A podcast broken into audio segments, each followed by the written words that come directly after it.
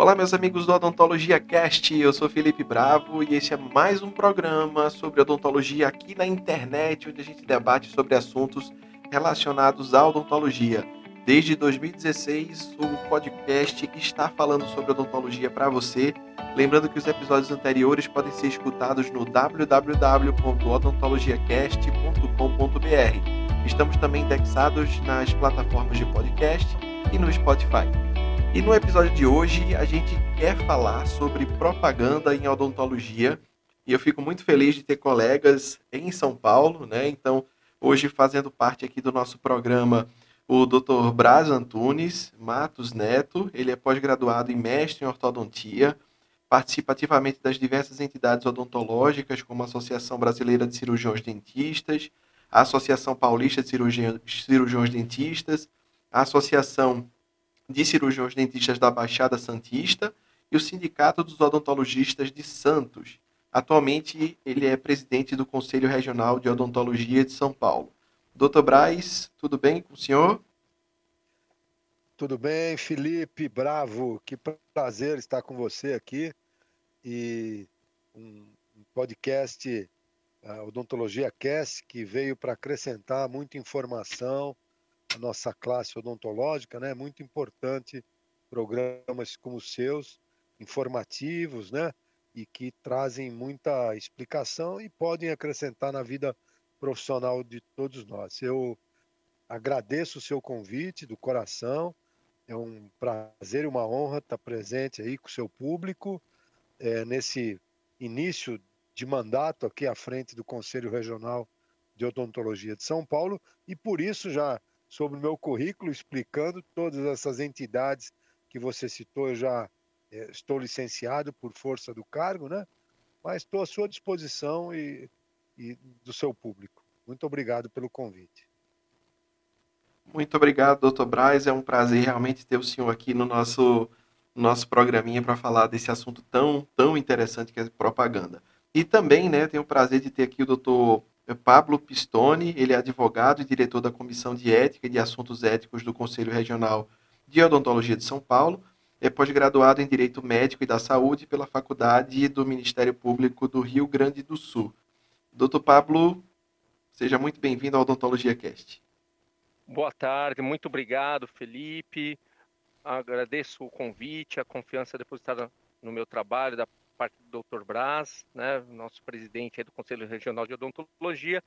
E boa tarde a você, ouvinte, né, que eu possa aí contribuir para que você venha a entender melhor, né, os desdobramentos éticos e legais da questão da publicidade em odontologia, tão visada, né, e tão comentada pela classe odontológica. Então, mais uma vez, muito obrigado e vamos dar início, então, ao nosso podcast.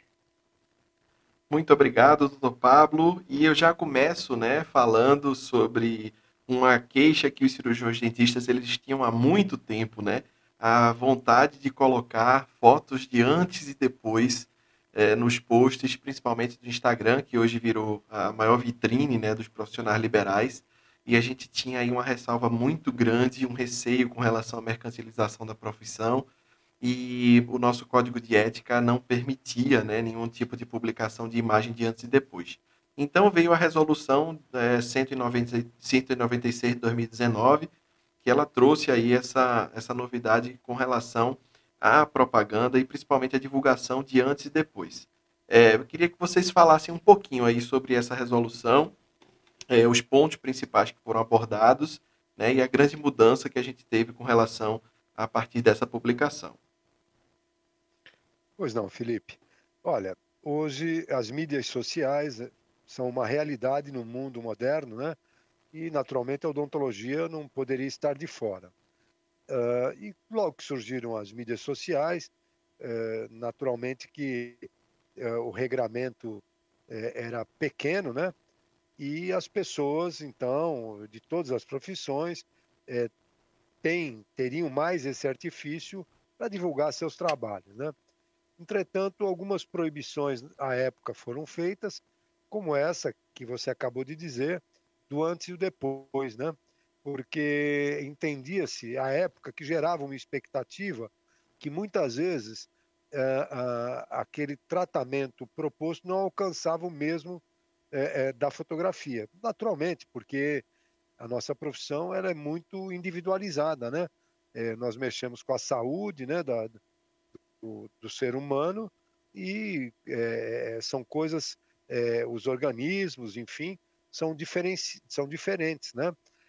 Entretanto, era um clamor geral onde os cirurgiões dentistas gostariam de expor mais o seu trabalho. Então, a partir da resolução do Conselho Federal de Odontologia, número 196/2019, conforme você bem citou, a classe odontológica começou a poder divulgar essas imagens relativas a diagnóstico, conclusão de tratamento odontológico, que seria o antes e o depois, quer dizer, como é que era antes de tratar e como é que ficou após o tratamento. Entretanto, tem algumas ressalvas que é importante que o profissional sempre esteja atento, que é a autorização prévia do paciente, né? Ele precisa autorizar que você possa expor a imagem dele, né? E ou do seu representante legal, no caso de uma criança, enfim, de uma pessoa, de um capaz, né? Enfim, alguma pessoa que necessite de uma representação legal, né?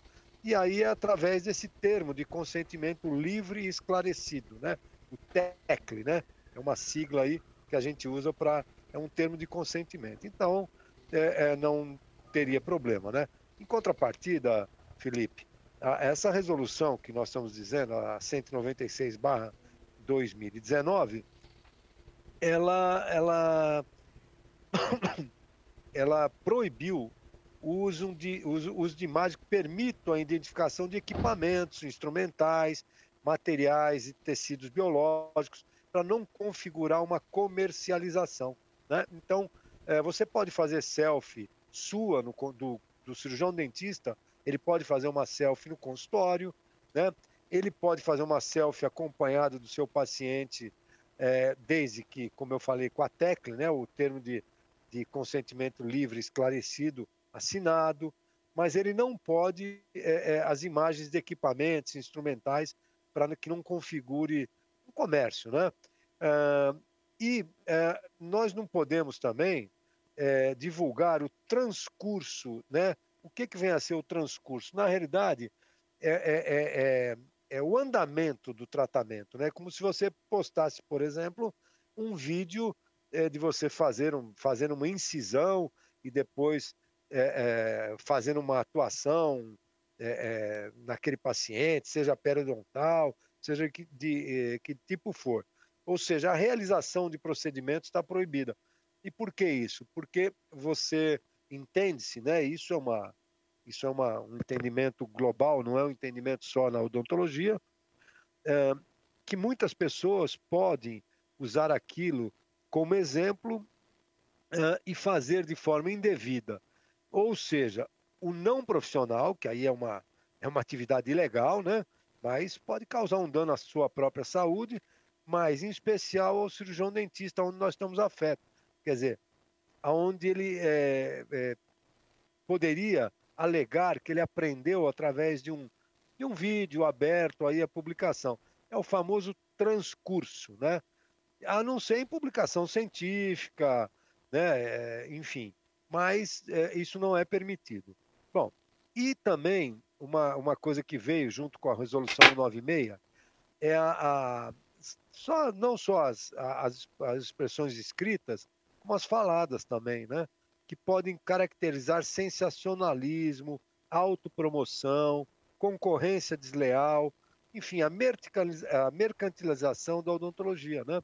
Promessa de resultado, né? Então, isso é vedado, né? O que o profissional ele tem que se ater é ele valorizar o trabalho que ele faz, né? E eventualmente as aptidões que ele possui, né? Isso eu acho que dá uma credibilidade maior. Então, com a 196 veio essa possibilidade do antes e depois, entretanto, com algumas condições. E veio algumas outras vedações, como eu acabei de falar. Não sei se o Pablo, doutor Pablo, Boa tarde, doutor Pablo, um prazer também sempre estar com você. Viu, Felipe? O doutor Pablo é um advogado aqui do nosso conselho, muito experiente nessa questão e sempre agrega valor aí, tenho certeza que vai dar uma mensagem também muito boa. Perfeito. Eu vou aproveitar já o gancho, né, que o doutor Braz fez, já para chamar o doutor Pablo, já para pegar esse gancho do termo de consentimento livre esclarecido. Se eventualmente o dentista ele esquece, né, de fazer esse documento e o paciente assinar, existe alguma outra maneira que a gente possa dizer que seria legal do paciente autorizar esse tipo de imagem? Por exemplo, um áudio do WhatsApp ou alguma coisa do tipo, doutor Pablo? Perfeito. Bom, primeiramente eu agradeço novamente ao doutor Braz, né? Aí no caso, Felipe, em resposta à sua pergunta, o que acontece? A legislação permite, né, ela admite todos os meios de prova, desde que sejam lícitos. Então, veja, a resolução trata do TCLE, que é o termo de consentimento livre esclarecido, justamente focando na formalização, né, a fim de que o direito de imagem do paciente não seja violado. Agora, é claro, diante de uma situação como essa, em que não tem o TCLE, a legislação admite, tá, que sejam apresentados outros meios de prova. Então, por exemplo, esse próprio, né, exemplo que você deu em relação ao WhatsApp, um áudio, né, ou um e-mail, enfim, às vezes uma conversa que eventualmente foi gravada, né, às vezes no consultório, né, então isso às vezes pode, e não só isso, por exemplo, prova testemunhal, há outros meios, mas é claro que a legislação sempre vai primar pela melhor forma de você se resguardar. E aí, no caso, a melhor maneira de o cirurgião dentista se resguardar é assinando esse termo de consentimento. E o que é importante também, né, o Dr. Braz, né, fez uma excelente exposição sobre o tema e quando ele falou principalmente dessa questão do que é vedado em odontologia. Então, veja, eu acho que até para complementar, o Código de Ética Odontológica, ele proibia o antes, o durante e o depois. Hoje, ele só, né, pela resolução, só é proibido o durante, o transcurso do tratamento.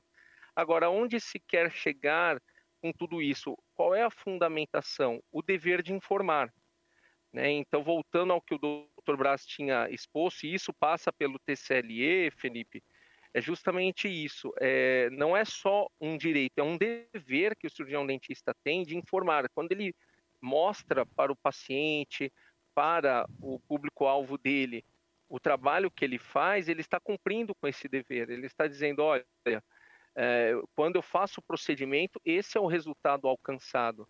Mas para isso, para eu poder mostrar esse meu trabalho, eu preciso do consentimento dele. Então, veja, está tudo interligado, né? Então, nesse caso, volto a dizer que, embora preferencialmente o TCLE seja o documento previsto na legislação, há outros meios de prova, sim, Felipe.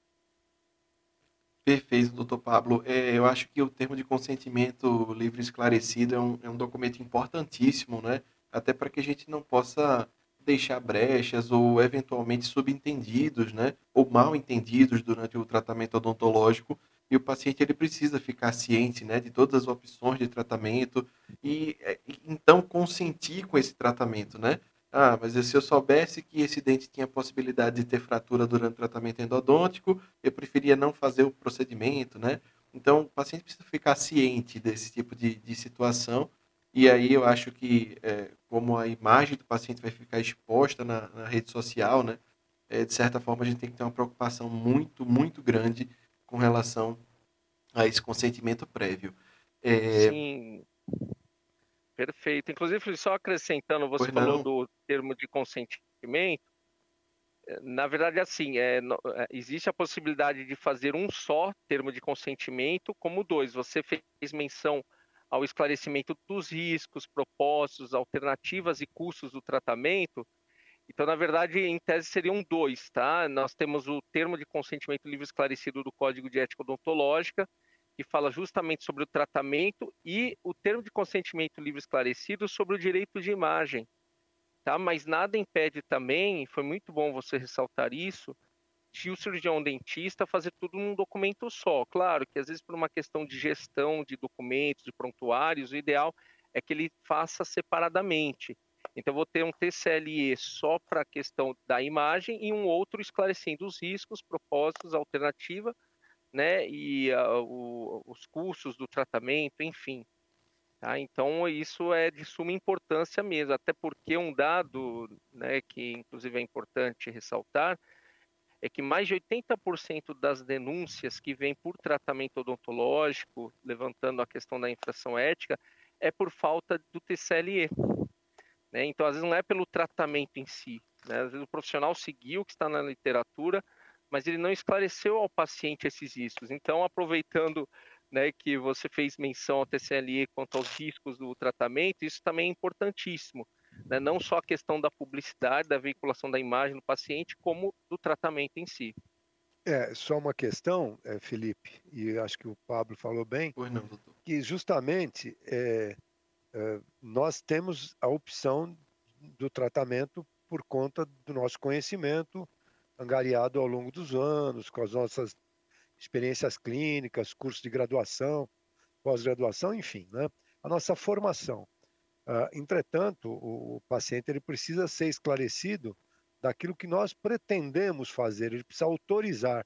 Eu acho que fica bem claro isso a partir do momento que ele pode ter uma expectativa e, na realidade, você está tentando informá-lo que o caminho é um caminho, né? Então, e o que a gente vê muitas vezes, eu não sou advogado, mas como cirurgião dentista, a gente tem o conhecimento que muitas vezes a causa do litígio é a falta de comunicação, né? Que se a comunicação, e às vezes a comunicação hoje não basta ser só falada, né? Como estamos conversando, tem que ter o TCLE, o TECLE, né? O termo de consentimento livre esclarecido, quer dizer, tanto para a imagem, mas também para o tratamento, né? Eu acho que aí o profissional está dizendo aquilo que ele vai executar e o consentimento do paciente, né?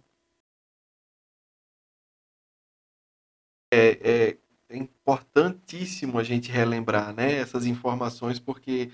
muitas vezes, o que eu vi acontecer muito, né, logo que saiu a resolução, liberou, né, então vamos lá, vamos fazer, todo mundo. Mas tem regra, né? A gente tem que prestar atenção a essas regras, porque são muito importantes para que, eventualmente, né, a gente não tenha que responder, né, por esse tipo de ato. E surgiu uma dúvida aqui minha, talvez o doutor Braz ou o doutor Pablo possa me elucidar. Hoje em dia a gente usa muito prontuário eletrônico, né, meio eletrônico, para guardar esses documentos. O paciente poderia assinar o termo de consentimento, realizar uma foto, salvar em PDF e deixar guardado no meio digital. Isso já serviria como comprovação, ou eu tenho que ter o papel mesmo assinado pelo paciente? Dr. Pablo, eu acho que você deve explicar de uma maneira mais técnica. Perfeito, doutor. Agradeço. Bom, aí no caso, Felipe, o próprio Código de Ética Odontológica, ele permite, tá, que o prontuário seja realizado tanto na forma física como digital, em seu artigo 17. Então, de fato, assim, não há nenhum problema quanto a isso, tá? A legislação, inclusive, confere autenticidade aos documentos digitais. Claro que hoje nós temos... inclusive 3 tipos de assinatura, né? Tem a simples, tem a qualificada, né? Que inclusive a qualificada quando tem até certificado digital, mas o importante é que o profissional se atente em documentar, né? Vamos dizer que assim, a legislação, não que ela não se preocupe com a formalidade, ela é importante, mas acima de tudo ela prima pela verdade dos fatos, né? Então, seja na forma física ou digital, isso é admitido sim, não há nenhum impedimento quanto a isso. Inclusive, aproveitando, né, a oportunidade, a própria lei do prontuário eletrônico, a Lei 13.787 de 2018, ela trata desse processo de digitalização, armazenamento e manuseio dos prontuários eletrônicos de pacientes. Então, isso já está sedimentado. E é claro, já que o prontuário é o conjunto desses documentos, entra tanto o TCLE quanto ao tratamento em si, quanto a questão da publicidade. Então, eles podem integrar tanto na forma física como na digital. Perfeito, doutor. Consegui entender, então acho que fica mais fácil, né? Até para a gente se resguardar, porque eventualmente, né, existe um problema com relação à guarda, né, desses papéis, e um documento importante desse pode ser perdido. Também existe a condição, né, dentro da resolução lá 196, acho que o doutor Braz já falou um pouquinho aqui, esse resguardo com relação ao durante, né, para que isso não incentive as pessoas, né, o público leigo, a realizar um tratamento específico do cirurgião dentista. Mas se a minha finalidade dentro do Instagram ela for informativa, vou usar como exemplo meu próprio Instagram, que eu gosto de publicar muitas coisas para estudante, para profissionais, mas trazendo uma carga muito educativa. Eu poderia filmar parte do procedimento, mostrar parte do procedimento com esse intuito de educar, por exemplo, eu estaria infringindo aí a resolução? Eu entendo que não, porque aí é o transcurso, né, da qual nós estamos falando, né? Se você, inclusive, está em discussão nesse momento, eu tive numa reunião dos presidentes dos conselhos regionais de odontologia, agora, semana passada, em Cuiabá, que o transcurso a gente sempre entende como sendo um vídeo, né? Um vídeo que você, normalmente no Instagram, no Reels, né, nessas plataformas, são vídeos curtos, né? E aonde justamente você não consegue fornecer uma didática, você pode fornecer uma informação, mas desde que seja um vídeo, ele está com esse perigo, né, que você acabou de dizer, que nós já havíamos falado antes também, de não só informar, ou melhor, desinformar, né, o público leigo, né, como também ao próprio profissional, né, que pode alegar em sua defesa que ele aprendeu isso na internet, quer dizer, com vídeos lá de 30 segundos, 1 minuto, né, e tudo mais. Então está em discussão a questão do transcurso até em fotografia, porque se você perceber que você coloque uma série de fotografias sequenciais, aquilo parece como se fosse um vídeo, né? Então, às vezes causa a mesmo impacto, né, como se fosse um vídeo, né? Causa o mesmo impacto uma sequência fotográfica, que hoje os equipamentos são tão sensíveis que isso é possível, né? Então, eu entendo que não sei o Dr. Pablo em relação se isso está bem explícito da 196 ou não. Então, doutor, na verdade é assim, inclusive o próprio Conselho Federal de Odontologia, o CFO, elaborou um FAQ em relação às resoluções, principalmente as iniciais de 2019, entre elas a 196. E um dos motivos, vamos dizer que eles fizeram uma exposição de motivos, né, como o legislador costuma fazer quando da codificação civil ou penal, enfim. Então, ele inclusive fala, né, que o objetivo é justamente evitar, né, causar pânico, receio ou medo nos pacientes. Então, por exemplo, uma imagem de transcurso de cirurgias ortognáticas, procedimentos com alto grau de complexidade. Então, como o Dr. Braz falou, né, e aí sim, nesse ponto, a resolução é expressa. Ela diz que só em publicações científicas. Então, por exemplo, nesse exemplo que você deu, Felipe, de fazer uma elucidação técnica, aí que entra essa questão, mas qual o caráter dela, né? Ela entra como uma publicação científica ou como uma divulgação do seu trabalho.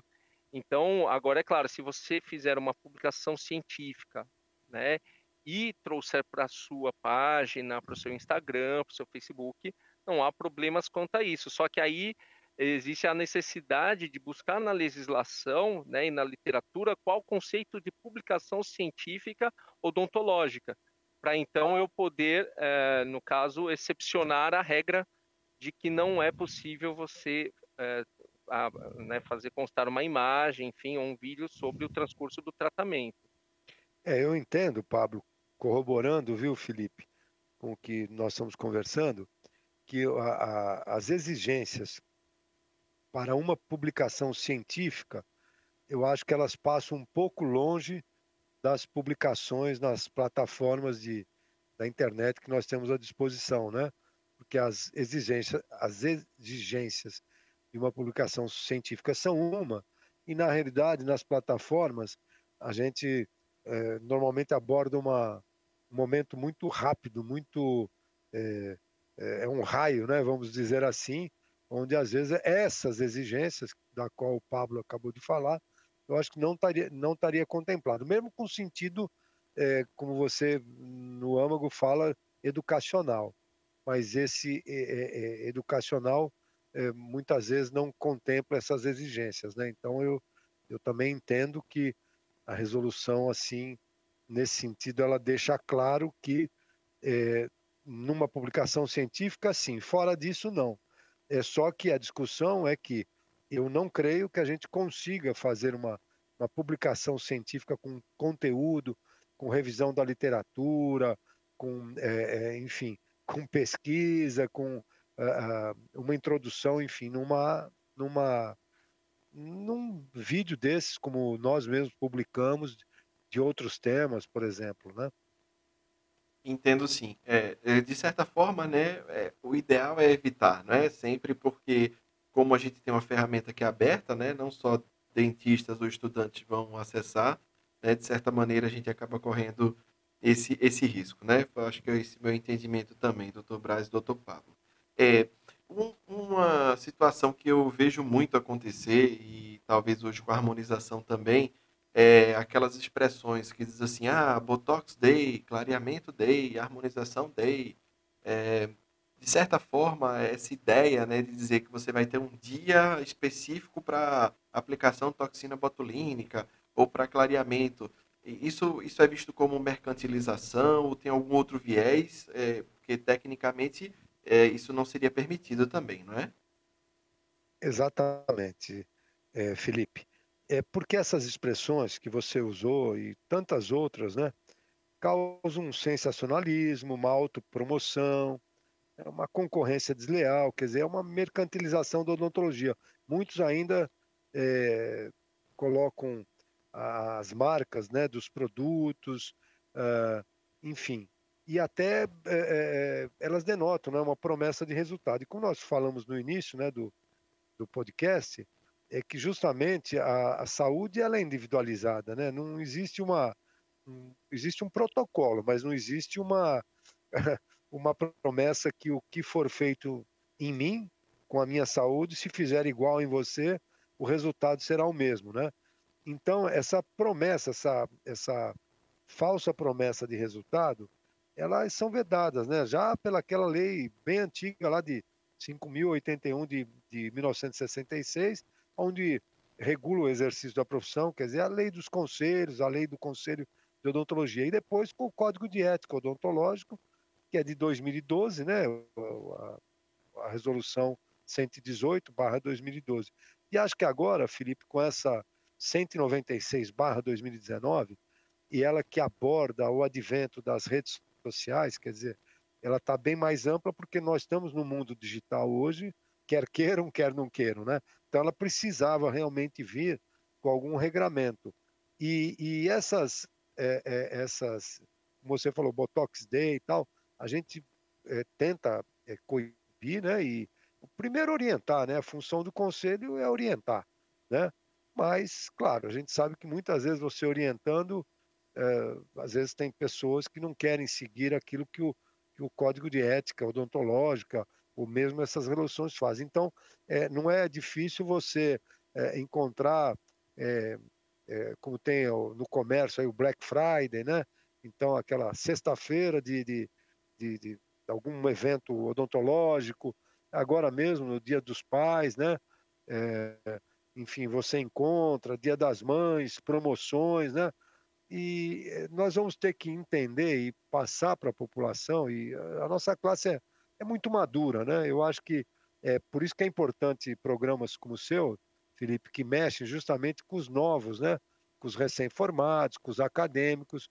E nós temos que mostrar a importância da nossa profissão pelo lado da saúde, né?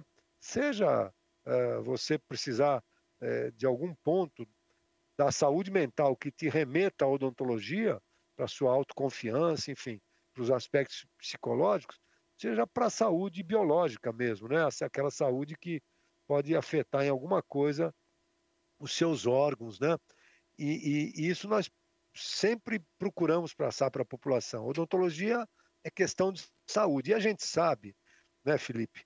Nós somos colegas de profissão, o doutor Pablo aí tem muita experiência, mas a gente sabe que no nosso consultório, um grande percentual de pacientes vem em busca do lado estético, né? Da estética, da sua estética. É o dente que está escuro, é o dente que está torto, enfim, ou alguma coisa que a pessoa queira mudar na sua face através da harmonização, é um sulco mais cavado. A gente sabe disso, né? E a gente lida com isso a vida toda. Mas a gente sabe também, né, que a odontologia, ela precisa restabelecer a saúde, né? E concomitantemente a estética, né? Dificilmente você vai ter sucesso ou respeito profissional se você pensar só em reabilitar alguma coisa que só veja o lado funcional. O paciente ele vem também em busca da estética, mas nós temos limite, né? E esses dias, concluindo com a sua pergunta, eles estão vedados pelo Código de Ética Odontológica e pela Resolução 96 que a gente acabou de falar. Perfeito, doutor Braz. Acho que está bem esclarecido, né, com relação a esse tipo de publicação, né, que a gente deve evitar ao máximo para não cair aí dentro desse grande problema, né, que é olhar a odontologia apenas, né, como uma maneira de angariar, né, pacientes e ganhar dinheiro, e não como uma profissão de saúde. Acontecendo a denúncia, né, do profissional para o conselho, que existem os canais agora, né, isso está até mais fácil hoje em dia, né, até por WhatsApp ou alguma coisa do tipo. Realizando essa denúncia, quais são os trâmites dentro do conselho para o profissional se defender e, eventualmente, em caso de punição, o que é que pode acontecer com o cirurgião dentista? Então, eu vou falar uma parte, gostaria que o Pablo depois concluísse, só para a gente, assim, também sempre deixar muito claro, né? Porque a gente, à frente do conselho, muitas vezes a gente fala, olha, mas o que o CROSP ou outro conselho de outro estado, aí, como o de Pernambuco, do Rio de Janeiro, enfim, o que está fazendo contra isso e tal? É importante salientar que nenhum conselho do Brasil, nenhum conselho do mundo, né, tem pernas para fazer uma busca ativa, ou seja, bater na porta de cada consultório e verificar o que o cirurgião dentista está fazendo é correto ou não, né? Então, eu estou falando isso porque você deu uma fala muito boa quando você disse que hoje está tudo mais fácil, os meios de comunicação, para haver uma denúncia, né, para que possa ser apurada. Então, a gente procura sempre fazer uma busca provocada, é da função do conselho, não podemos deixar de fazê-lo, né, assim que provocados. E depois, internamente, tem o espaço aqui, que vai ser designado um fiscal, né? É uma denúncia. Nós temos o site do CROSP e tem lá o Fale Conosco, né, onde você tira suas dúvidas, e também tem lá os ícones que você pode fazer a sua denúncia. E o Pablo vai explicar isso, mas a denúncia pode até ser sigilosa, e aí você não tem o acompanhamento do processo, porque é sigilosa, a gente não... É anônima, melhor dizendo. Sigilosa todas elas são, anônima, e a gente não pode dar um encaminhamento devido, né? E o fiscal vai diligenciar no local, né, onde tem a prestação desse serviço odontológico, vai notificar o profissional, para ver o que aconteceu, aonde ele está infringindo o código de ética, né? Mas, Pablo, eu acho que você que tem uma experiência muito grande no nosso CROSP aqui, eu acho que didaticamente você vai falar melhor a explicação do começo até o final, antes das punições, claro, as possíveis punições, que acho que isso a gente deve abordar num outro momento. Pois não, doutor. Bom, na verdade, o que ocorre, né, e já endossando o que o doutor Braz falou e muito bem, sobre esse trâmite, né? Quer dizer, sendo a denúncia anônima, o denunciante não vai ter condições de acompanhar, tá, o procedimento fiscalizatório e depois, em caso de instauração, o processo ético, tá? Mas, nesse caso, a partir dessa denúncia, a fiscalização vai diligenciar, até uma súmula do Superior Tribunal de Justiça que admite a denúncia anônima, tá? Mas é claro que não é possível instaurar nenhum procedimento único e exclusivamente com base na denúncia, obviamente, sem diligenciar. Então, o que vai ocorrer, Felipe? O fiscal vai até o local de prestação de serviços odontológicos desse cirurgião dentista, vai notificá-lo.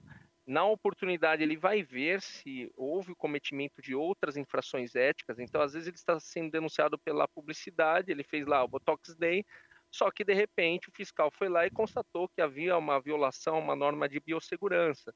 Então, quer dizer, já vai envolver a vigilância sanitária. De repente, ele viu, o autoclave não está funcionando da forma que deveria, né, o equipo, enfim, os insumos utilizados, fora outras questões, né? Às vezes vai checar uma falta de atualização cadastral, o anúncio de uma especialidade que aquele profissional não tem, enfim. E aí, após isso, tá? Vamos ficar claro, Felipe, que nesse procedimento fiscalizatório não existe o contraditório e a ampla defesa, tá? É como um inquérito policial, né? Quer dizer, vem toda a instrução, aí sim, depois que é feito o encaminhamento da fiscalização para a comissão de ética, aí sim, como o doutor Braz falou, o profissional terá a oportunidade de exercer o seu direito à ampla defesa e ao contraditório. Então, uma vez elaborado o parecer inicial pela Comissão de Ética e homologado o seu despacho pelo presidente do Conselho, a parte será citada, né, o inscrito será citado para comparecer em audiência, só ressaltando que hoje em dia as nossas audiências são online, né, então ele vai receber um link para participar dessa audiência, vai poder apresentar a sua defesa e aí sim a comissão de ética elaborará o seu parecer final. Ele vai dizer qual foi a conduta que infringiu a legislação, o código, enfim, vai propor, né, no caso, a condenação ou a absolvição, conforme o caso, e esse parecer da comissão de ética vai para o plenário. Então, a comissão de ética ela é composta por 3 conselheiros do plenário. Então, depois vai para o plenário deliberar, e aí sim estarão presentes, se não todos, mas a maioria, né, a absoluta dos membros, ou maioria até simples, dependendo do processo, né, da situação, ele vai poder julgar, e aí sim ele estará sujeito a várias penalidades, né? Então, existe uma gradação, né, doutor Braz, que ela sim. Vai desde a advertência confidencial até a cassação, né, já até antecipando a questão, né, das penalidades, apesar que, se não me engano, acho que o Felipe já tinha até questionado na mesma pergunta, né? Mas ele vai ser penalizado depois pelo plenário. Então, tem toda uma gradação. Primeiro, você tem uma advertência confidencial, uma censura confidencial, né, e assim por diante. Censura pública, suspensão do exercício profissional até 30 dias. E tudo isso, e além da cassação, claro, a pena de multa, entre 1 e 25 vezes o valor da anuidade. E em caso de reincidência, tem que, a multa dobra, né? Tanto que o código não fala podendo dobrar, o código fala devendo dobrar em caso de reincidência, Felipe. Então, quer dizer, é feito todo um procedimento e mesmo ele sendo penalizado pelo Conselho Regional, ele pode recorrer para o Federal, né? E aí o Conselho Federal pode reformar ou manter essa decisão. Mas basicamente é isso, né, doutor Braz? Vamos dizer que sim, tem tantos desdobramentos, né?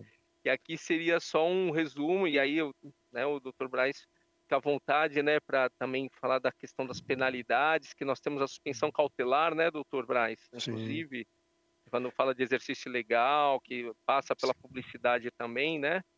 Que é uma atitude mais drástica, né, mais incisiva, né? Isso, perfeito. Então, o mais importante, Felipe, é o seguinte, assim, que eu acho que a gente deixa como, com mensagem e principalmente para os profissionais sem discriminação nenhuma, longe disso, mas para aqueles profissionais que estão chegando na profissão, os mais jovens que muitas vezes não têm o conhecimento do Código de Ética Odontológica e da legislação, é um mundo que não nos pertence muito, né? É um mundo jurídico, tanto que está aqui o doutor Pablo para nos auxiliar no apoio, no apoiamento de tudo que nós estamos falando. Por quê?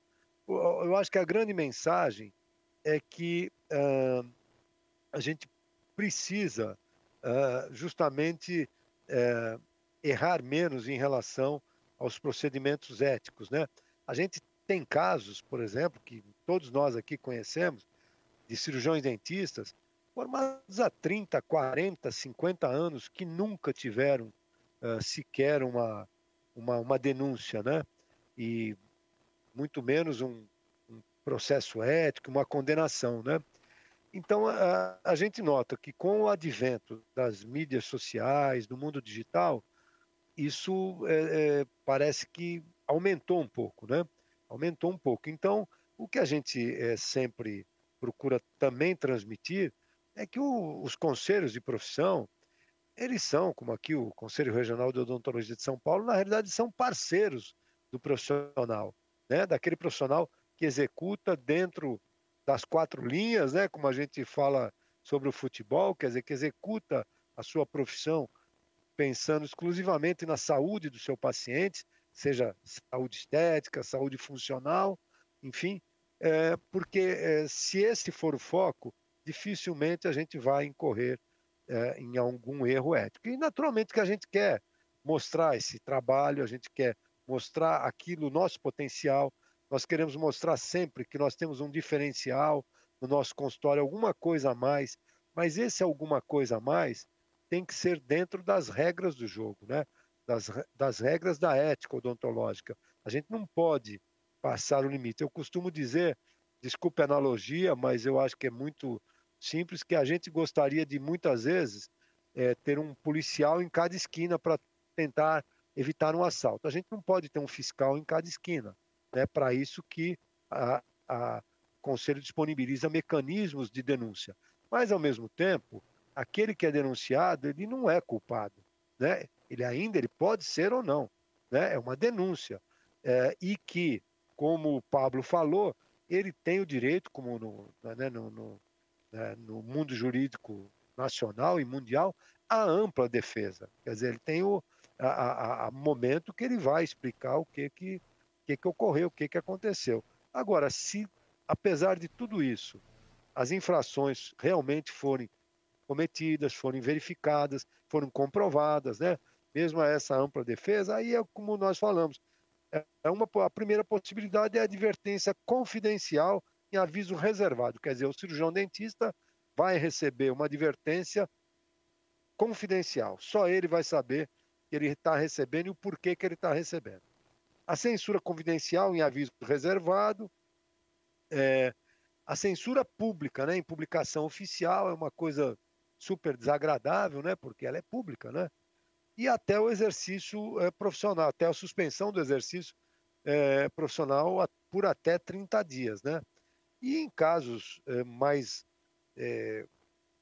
drásticos, né, mais radicais, a cassação do exercício profissional, e sempre há de referendo do Conselho Federal de Odontologia, né? Nosso CFO. E como o Pablo falou, todas elas passíveis de pena pecuniária, quer dizer, as multas, né?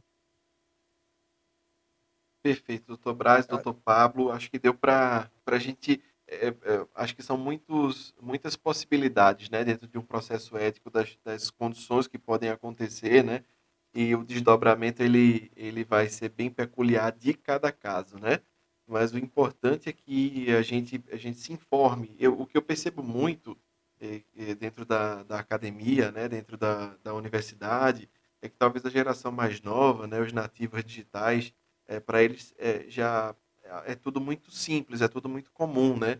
Estar na internet, publicar vídeos, divulgar fotos. Então, muitas vezes eu percebo a falta de informação mesmo. Ó, isso aqui não deve ser feito porque não pode. Mas por que não pode, né? Porque está lá na resolução. Então, a gente tem que seguir a risca, né, e trabalhar cada vez mais para odontologia digna e ética, né? Eu acho que esse é o intuito de todo mundo.